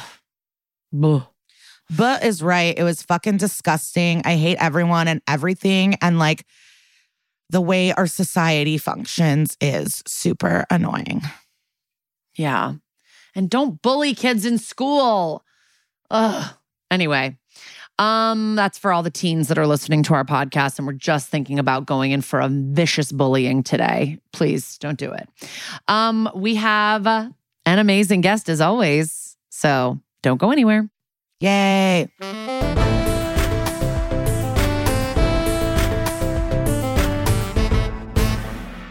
Today, we got to talk to somebody who I think both of us have grown up watching, grown up laughing at. He has been in everything from Mad TV to Happy Gilmore, Three Stooges, and a personal favorite of both of ours, Drop Dead Gorgeous. And you may have seen him recently in shows like F is for Family and Mom, but you know him today as Haley Sadler's sad stepdad, Chris. Guys, please enjoy our combo with Will Sasso.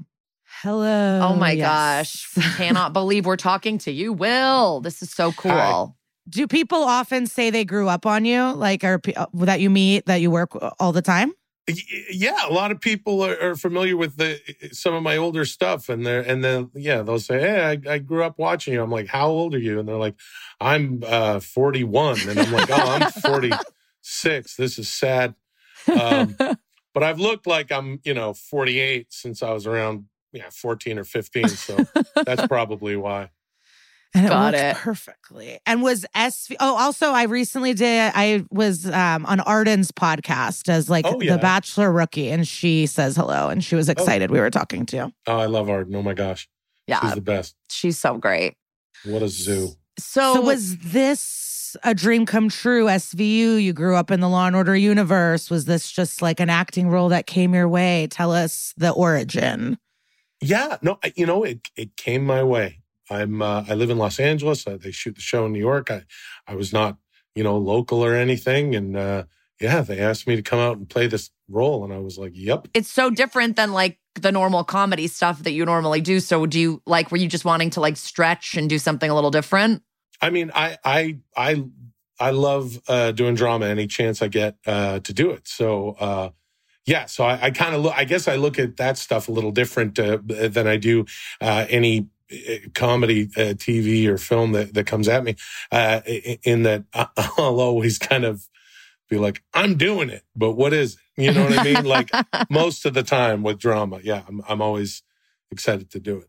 Is it intimidating at all? Or you're like, yeah, I can cry and be scared, find out, you know, my daughter's not my daughter, uh, yeah. panic and the thing. Is it like, is it an intimidating thing? Is comedy harder than drama? What they usually say? Like, what, how do you feel when you get something so juicy, juicy, so many emotions? You know, it's, it's, uh, I find it fun. It's fun to play uh, uh, much, you know, much more, uh, you know, uh, uh, do a show or, or, a film that's a little more real in tone, and and also um, uh, something that's just different from the comedy stuff that I do. Sorry, my dog's trying to dig a hole in a chair next to me. yeah. hear that.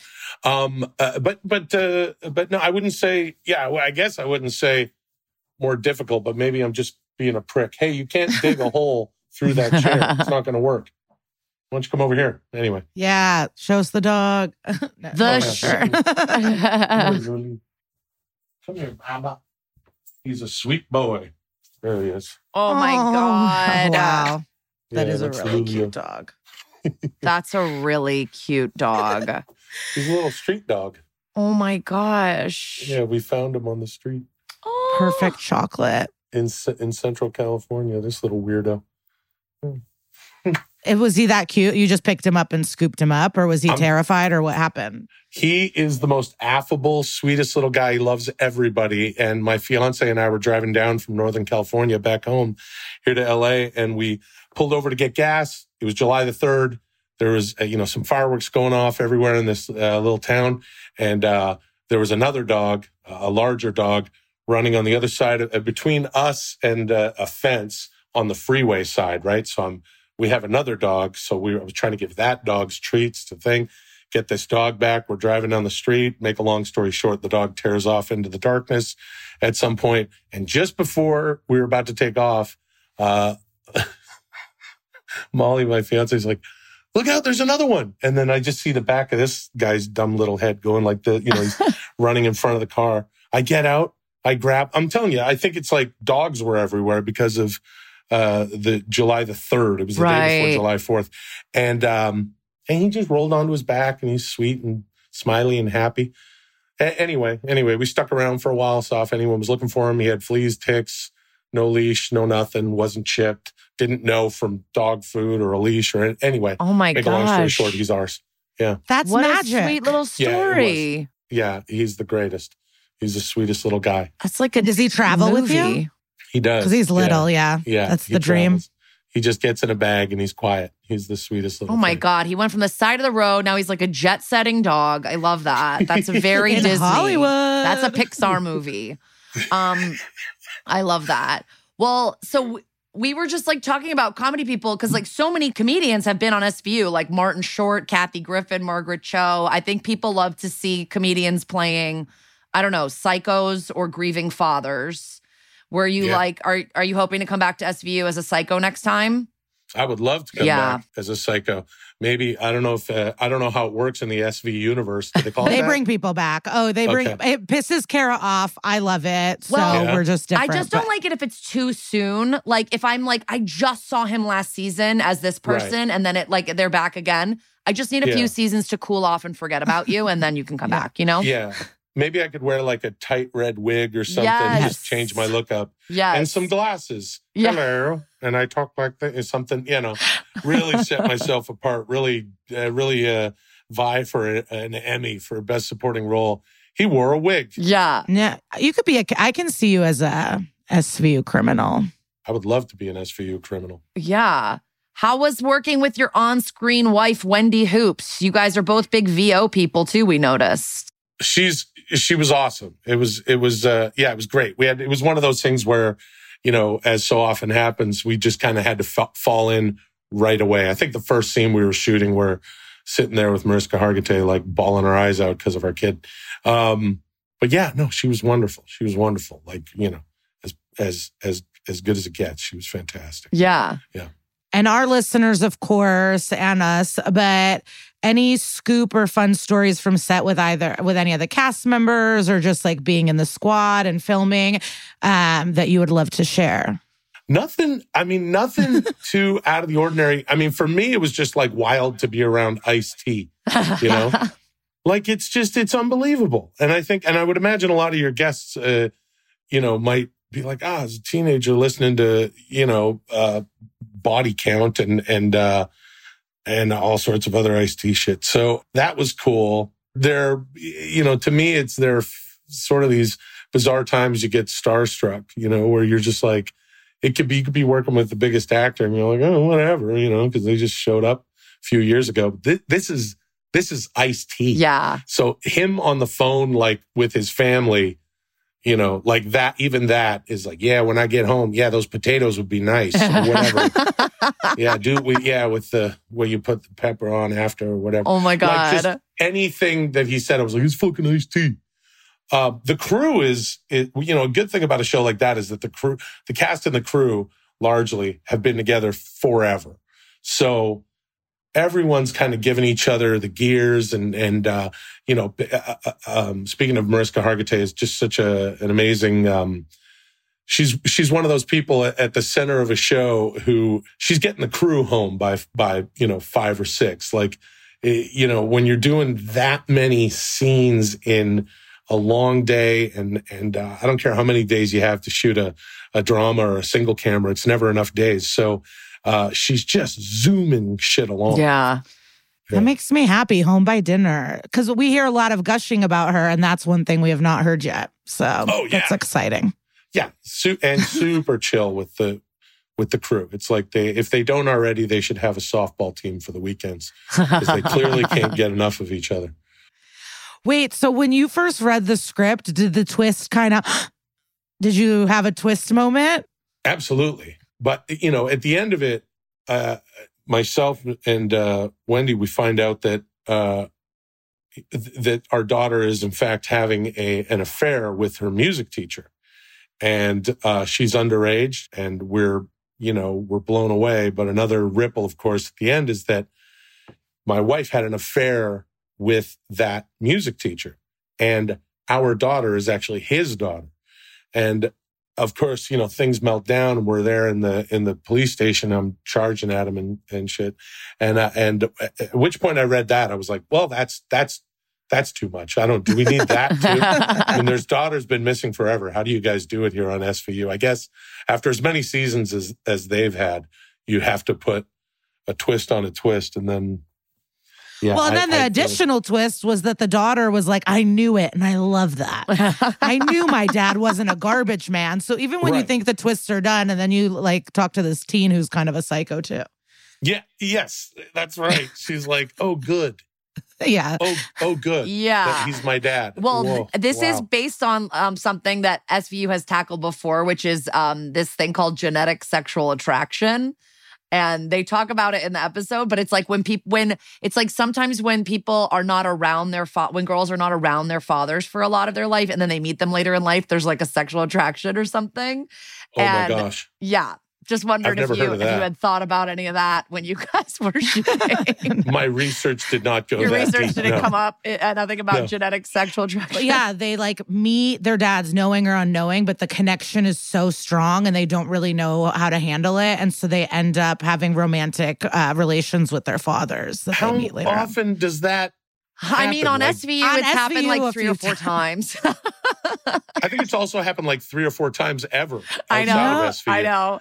Like that specific of like, I do not know this man. There's something here that I, yes, this familiarity that's turned romantic, bizarre. Yeah. Interesting. So well, crazy. they're all sick. They're all sick. over Yeah. there Yes, obviously. that is But true. no, in, when you are figuring it all out, like when it's like you're you're you do such a great job. Like I really feel for you in that scene when you're like, Yeah. wait, so not only did my wife cheat on me, but like my daughter's not mine. Like you're your face is really going through all of it and like your eyes are welling up. Like, do you like have like a sad memory you tap into or like what's your how do you get there with the tears and the like emotions? I mean, eh, for me, it's it's it's really about uh, you know feeling that character, and if if at some point it attaches to you know to something that you feel that's already there that's yours, there has to be some sort of I, I don't even know how to uh, describe it really, but some sort of symbiosis be- between those two things where where your memory comes into the way that you feel about the character, and it just sort of happens. But it was enough for me to to empathize with this guy whose entire life, entire life is gone and he's left completely hollow in a police station in New York and has to drive back to I think that I think they're the bit in the in the show is that they're they're from out of town. They're from Philadelphia or They're something. from Beaver Creek, I think, is what the name of the Beaver town Creek, is. Pennsylvania, or, Yeah. or upstate or something. Um, yeah. So, so yeah, he's got to drive back to Beaver Creek uh, and think about a few things. So for me, it was, it, yeah, it was, it was there, and it's, it's, it's, it's there if you're fortunate enough to have, you know, uh, good writing and, and as I mentioned, incredible actors around you. Then it makes it much easier to to access that stuff. Well, I didn't even think about. Yeah, you have to drive home to Beavertown. Um, in your head, does your character stay with his wife or pieces out? I think he I think he uh, goes out on his own for like three weeks, gets an apartment, realizes she makes most of the money, comes back to her. She's like, hmm, "Yeah, okay, I'll take you back, but I still get to, you know, have this. Uh, let's let's get into some polyamory. I'm bringing the the music teacher into our situation, and uh, and and yeah, my character is so just just so twisted at, this point and uh, lost that he's like, okay." And then that gives way to like a sitcom where it's me and the music teacher, you know, sitting in the garage arguing over who drank the last, you know, hard seltzer or whatever. Beaver Creek Thruples coming Beaver- to TLC. yeah. Um, this fall. Where did you shoot the dump scenes? yeah, we felt like you guys, you and went, you and your um wife were showing up at every dump scene. Like there was just so many dump location. scenes, and it was like you being like, "Where's my daughter?" Yeah. Yeah. Yeah. I remember that scene going like, wow, how do they get, why are they here? Go home. Leave the cops alone. Because there was also, I just remember there was like a long thing and they're, you know, they're shooting the shit out of it with like a, uh, you know, a, a steady cam and stuff. So it's like, but we had to like trudge, you know, like 50 yards just for them to go, get out of here, you know, like leave. So I, I thought that was actually, that sticks out in my mind as an interesting thing that those characters would do. Like, come on, honey, our life's, uh, wait, get it on Google Maps. No, just use Yahoo. I have Waze. Uh, here's which dump is it? Um, again, this would be fodder for the uh, for the spinoff sitcom. No, um, we shot that in uh, I think it was Brooklyn. I think it was a some uh, watery area. It was, It was next to supposed to be water. Red Hook, so maybe that's really where you did it in Red Hook. It might have been. Yeah, yeah, yeah. It might have been. in- Damn, in how there. do you remember all the locations, Kara? I just remember the guy selling meat out of his car in Red Hook at a dump. Oh wow. Okay. and thinking that sounded pretty gross. Damn. So we did stalk you a little, and on IMDb, I don't know if this is like it says you have a, you grew up with an unhealthy relationship with family television, Yeah. and I don't know what that because I I was I grew up a very big TV watcher, still am to this day. So I was wondering like what your TV relationship has been through your life. I, I mean, I, yeah, as a kid, I was just obsessed with uh, television and film, and I wanted to be an actor and all that stuff. So, um, and I have uh, an older brother and sister who are, you know, they're oh, they're enough years uh, above me that that the stuff they're watching is not the stuff I want to watch. So I was kind of, um, you know, I was I was sort of checking out stuff that I, where I was like, huh, why, why are what why do you guys think MASH is funny? Let's watch The Muppet Show. But I watched everything and I was just, you know, obsessed with the, with television and, and the, the business behind it. And, um, yeah, just, just that whole, that whole world and, you know, wanted to be an actor and do all that crap. Do you think about that a lot? I always do that where I'm like, my teenage self would fucking die. um, at Sure. so many of the things that I do. And I'm sure with your like, you've been working for decades. I mean, you've really made your childhood dream come true.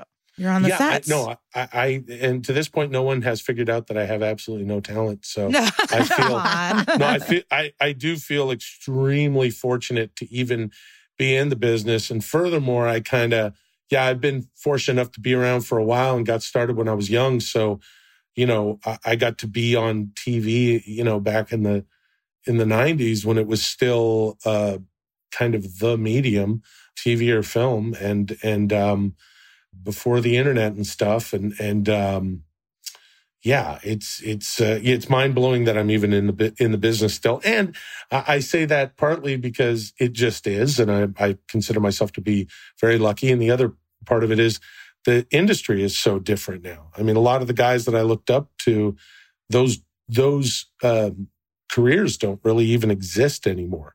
You know, you'll see someone, uh, you know, who's like a, a a big a big deal actor, or whatever, and now they're and they're hosting game shows at the same time. And you you wouldn't be able to do that back in the day. It would be like, oh, you're not serious about being an actor. And now it's like, no, you can do all that and you know show up on, you know, in a Logan Paul video or something too. Like nothing, absolutely nothing matters. Um, Yeah. So Well, yeah, it used to be like, I can't believe they they're they're sellouts, and now it's like, fuck yeah, sell tide. Like everything. no one is mad everything. at um, commercials.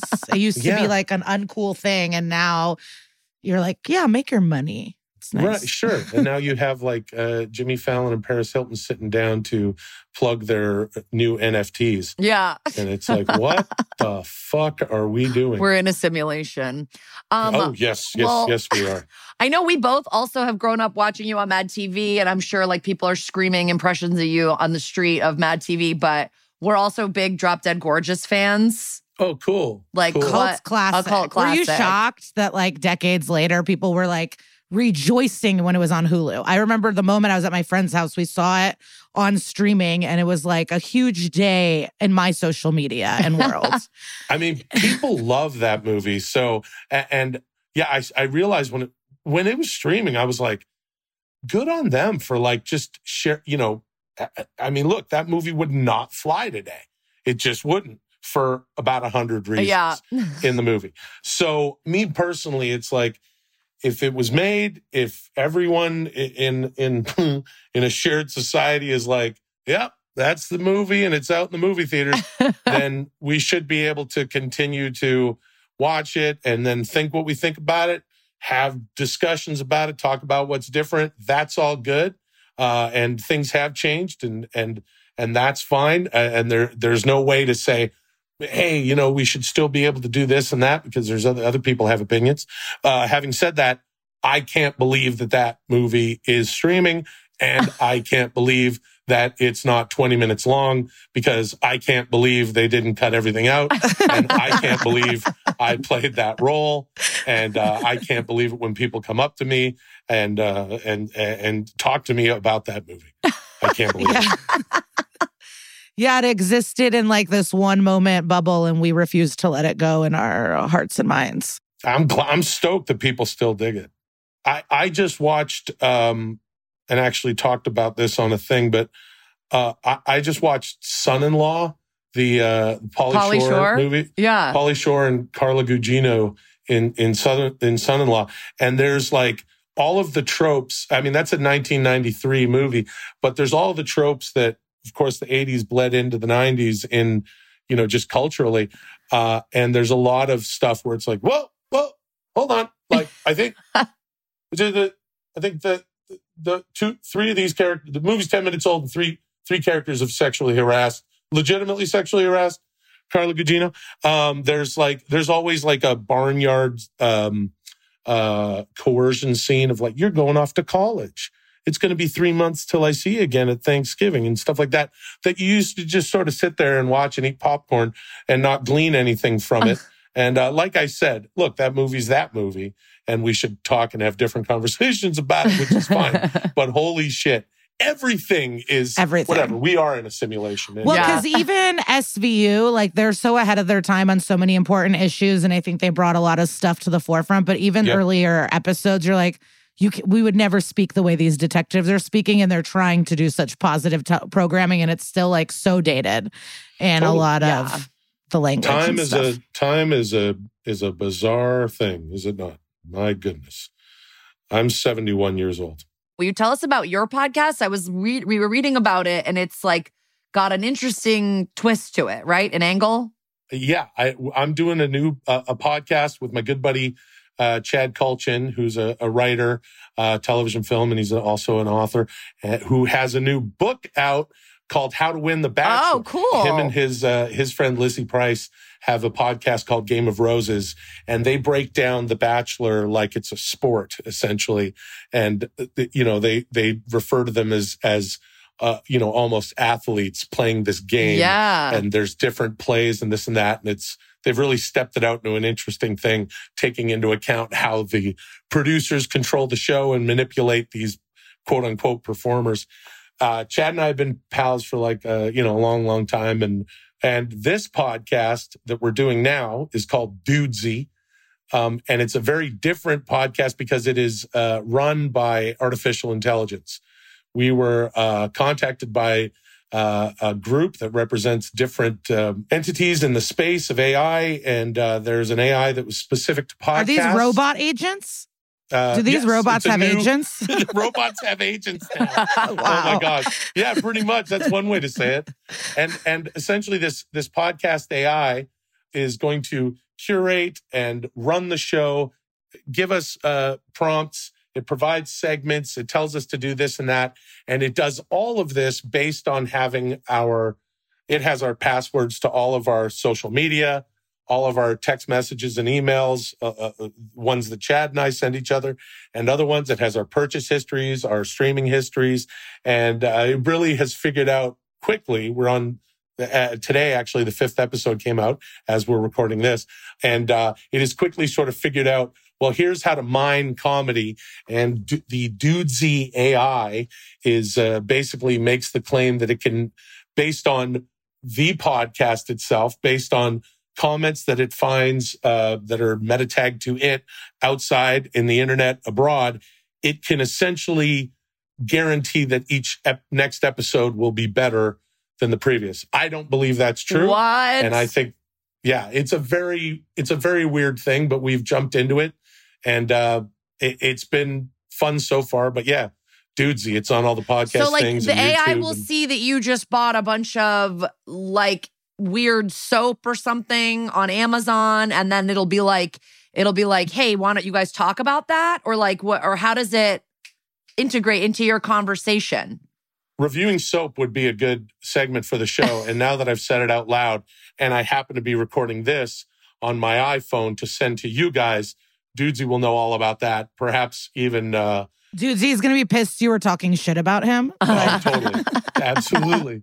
But, uh, yeah, it, it, yeah, it- as a, well, one example that we were, we watched son-in-law as an assignment.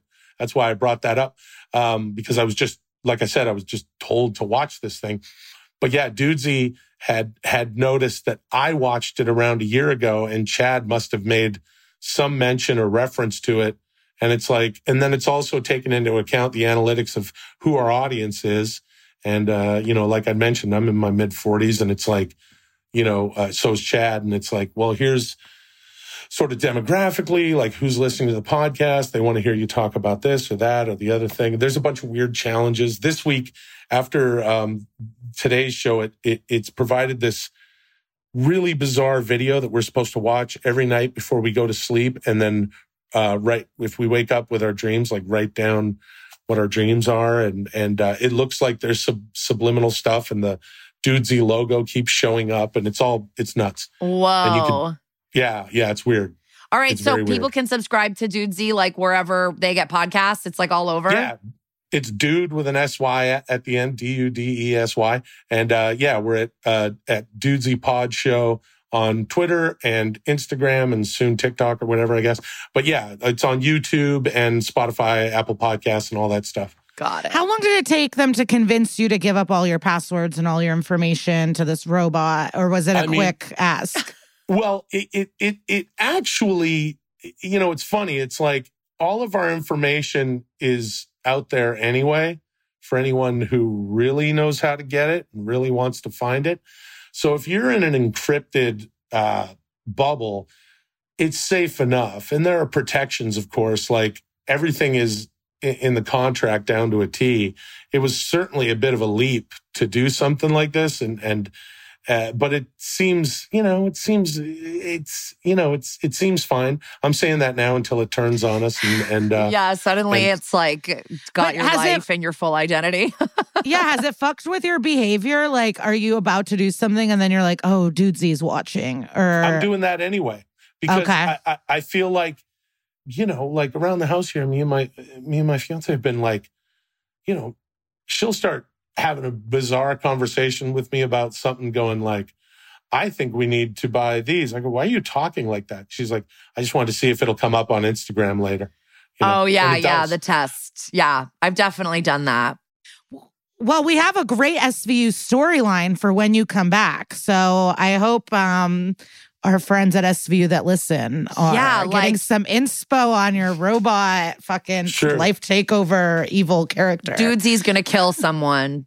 Yeah. If they're not listening, then the Dudesy AI will somehow get to them and uh, hopefully infiltrate the the writer's room and then stuff it, it'll just start typing on its own like in war games. Like, what? War What Games, another great There's movie. one. That's a good That's a great one.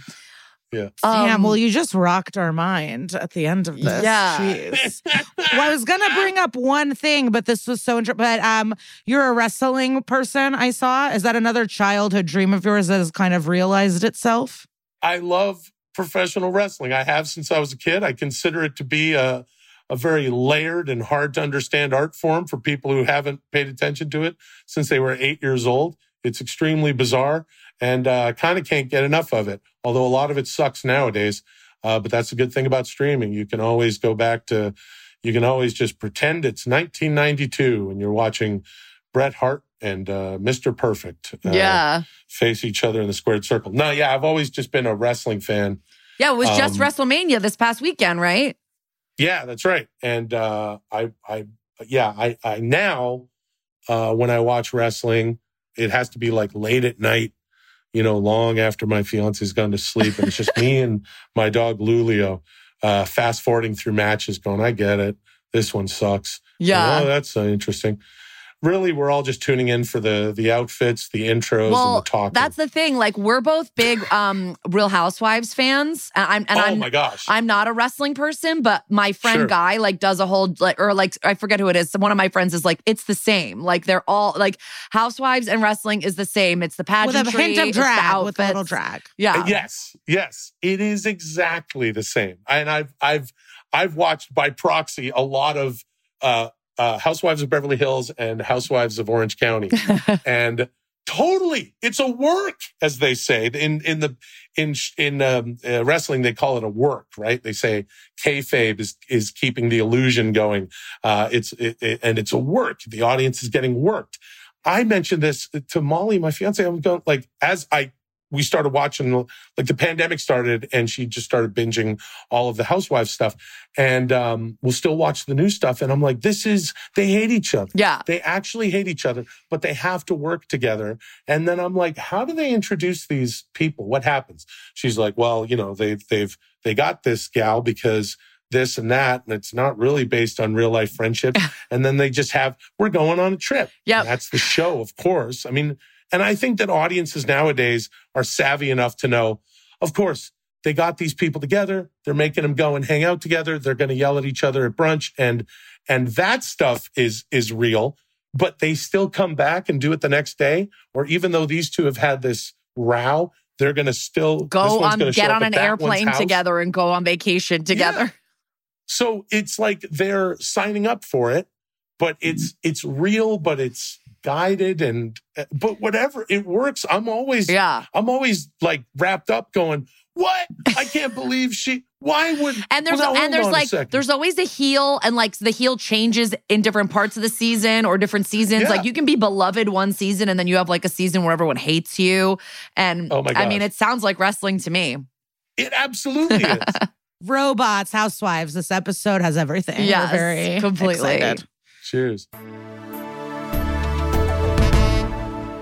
Oh my gosh, who knew that he was a Housewives fan? That really turned fun. and I mean, it was fun the whole time, but like, you know, it ups a level when we get to talk about Housewives.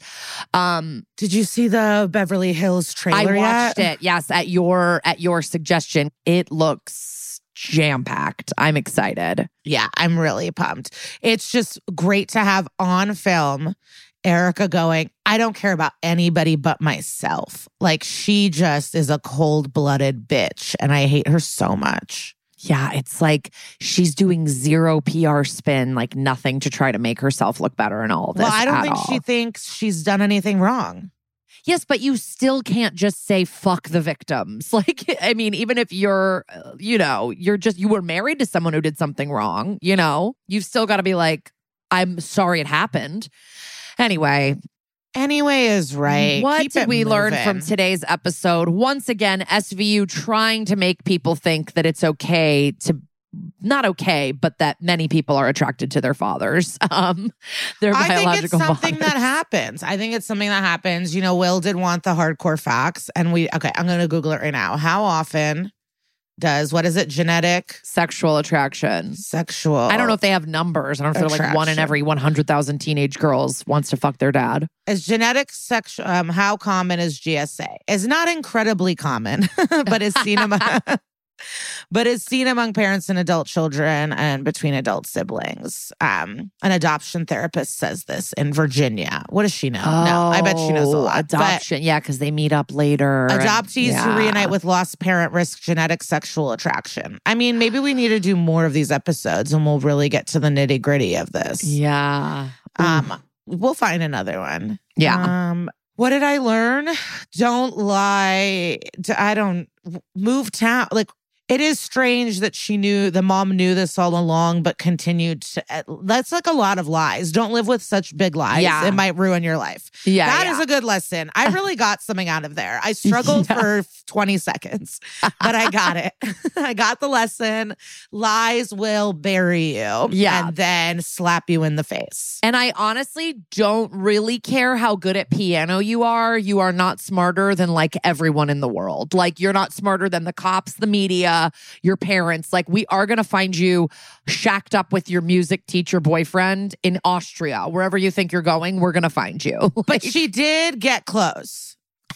she as a for a teen she did good like he is a dummy but like for a teen she killed it to Yeah. be honest like Yeah, like she fully, like at 16, she fully framed that guy. Like the video, Yeah. the car, like she did it. Cutting herself, the bloody boa.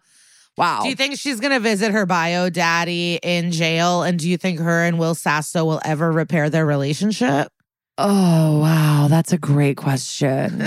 I think she's definitely going to visit Bio Daddy in jail for like a little while until she realizes he's never getting out. And then it's going to be like the romance is going to be over. But yeah, her and Will Sasso, I hope.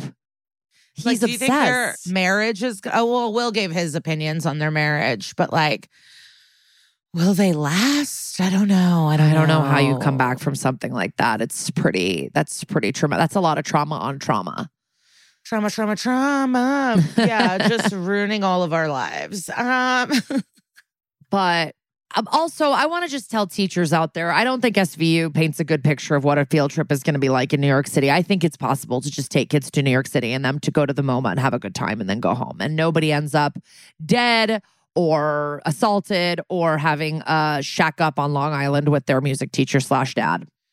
Yeah, I my you know my niece was just in New York. They had a great time. You know, they take them to Ellis Island, the Statue of Liberty. Yeah, Those are yeah. um, appropriate. maybe a things to do. musical, maybe a little show. Today, I just read that the Japanese princess who gave up her crown, she is volunteering at the Met. Wow. Yeah. Very Charlotte. Very Charlotte. She's a docent at the Met. Love it. Yeah. Or oh my god, and the drawings people make for us, It's talented oh, artists. Oh, did you get it? Did you get the one I left for you? Of course. Okay, okay. I just want to make sure you picked up your package. No, I picked up all the packages, but also we need to go to our mon- our framers because I want that iced tea framed, bitch. Oh yeah, that was great. That's from a Denver. That was from a Denver. But fan, teacher, yeah. also don't. Um, I just this is a lot to ask of society, maybe, but when a grown teacher is massaging a teen, don't call her a slut. Is that a Yeah. lesson? Is that something we don't know? Stop calling this child a slut and letting teachers massage people. Like, fuck pedophiles everywhere. Our friend told us, Julia said that Tennessee is like trying to pass a law where there you there's no age of consent. You could just Yeah. marry children. I mean, it's Yeah. like we can't Oklahoma. I mean, yesterday I was paralyzed and I couldn't move because the weight of the world is too much. It's too much. Texas did dismiss charges against the woman who they were going to try to, uh, you know, Of that they, who they arrested for inducing her own abortion. But then Oklahoma just signed a new bill. Yeah. It's just like it's uh, you know, we've said this before, and it's from one of the child molester agents on the show, but it's a whack-a-mole of disasters. yeah. And you yeah, Ukraine's fuck the NYPD, go fuck yourselves. Like, how dare you? The cameras weren't working, your radios weren't working, you haven't even caught this motherfucking guy. What the fuck are you doing? And they're just gonna, yeah, they're just gonna say more, more money to the cops, more money to the cops when some big things like this happen. Fuck we're, we're- you. Uh, at this point, we are talking about the um, sh- shooting in the New York subway from a couple of weeks ago. In case you are lost, um, but fuck yeah, them. yeah, the world is really heavy, but here we are trying to bring you a little bit of levity every week. Levity Doing our best. child molestation. uh, can we sing that, Annalise? Um, Well, I thought that was a lovely little ditty, Liza. And um, speaking of, let's uh, segue into what would Sister Peg do? This is our weekly segment of, um, you know, we give you guys an organization, a book, an article, something that can give you more information or uh, guidance about something we talked about in today's episode. And we just wanted to direct your attention towards the Sexual Violence Prevention Association. That's the SVPA. It is a survivor led nonprofit that prevents sexual violence systematically by revolutionizing policy, research, and institutions. They advocate for legislation to prevent sexual violence and they research effective prevention strategies. And they work with universities and workplaces to improve their practices preventing sexual violence. So, overall, just doing a great um, job. And we wanted to highlight them specifically because the April is Sexual Assault Awareness Month. And if you're interested in donating to SVPA, in honor of Sexual Awareness Month, or I don't care if you're listening to this in three months, it's a good time to donate anytime. Please visit the link in our show notes and you can follow them on Facebook, uh, Instagram, or Twitter at SVPA Official. And as always, all of our What Would Sister Peg Do organizations and, and resources are in our uh, Instagram highlights under WWSPD. I was really taken by that, Kara. Um, I was very that was uh, that was great. Thank you. Um, next week we will be doing the episode Intoxicated, season six, episode 19, wherever you SVU, baby. And we'll see you soon. Bye.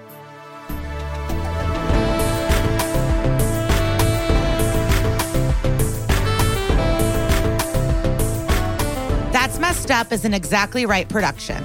If you have compliments you'd like to give us or episodes you'd like us to cover, shoot us an email at that's messed up pod at gmail.com. Follow the podcast on Instagram at That's Messed Up Pod and on Twitter at Messed Up Pod. And follow us personally at Kara Klenk and at Glitter Cheese. As always, please see our show notes for sources and more information. Thank you so much to our producer, Annalise Nelson. And to our mixer, John Bradley. And to Henry Kapersky for our theme song and Carly Jean Andrews for our artwork. Thank you to our executive producers, Georgia Hardstark, Karen Kilgariff, Danielle Kramer, and everybody at Exactly Right Media. Listen, follow, and leave us a review on Amazon Music, Apple Podcasts, or wherever you get your podcasts. And don't forget, you can listen to new episodes one week early on Amazon Music or early and ad free by subscribing to Wondery Plus in the Wondery app. Dun dun! Follow That's Messed Up and SVU podcast on Apple Podcasts, Spotify, or wherever you like to listen so you don't miss an episode. If you like what you hear, rate and review the show. Visit exactlyrightstore.com to purchase That's Messed Up merch.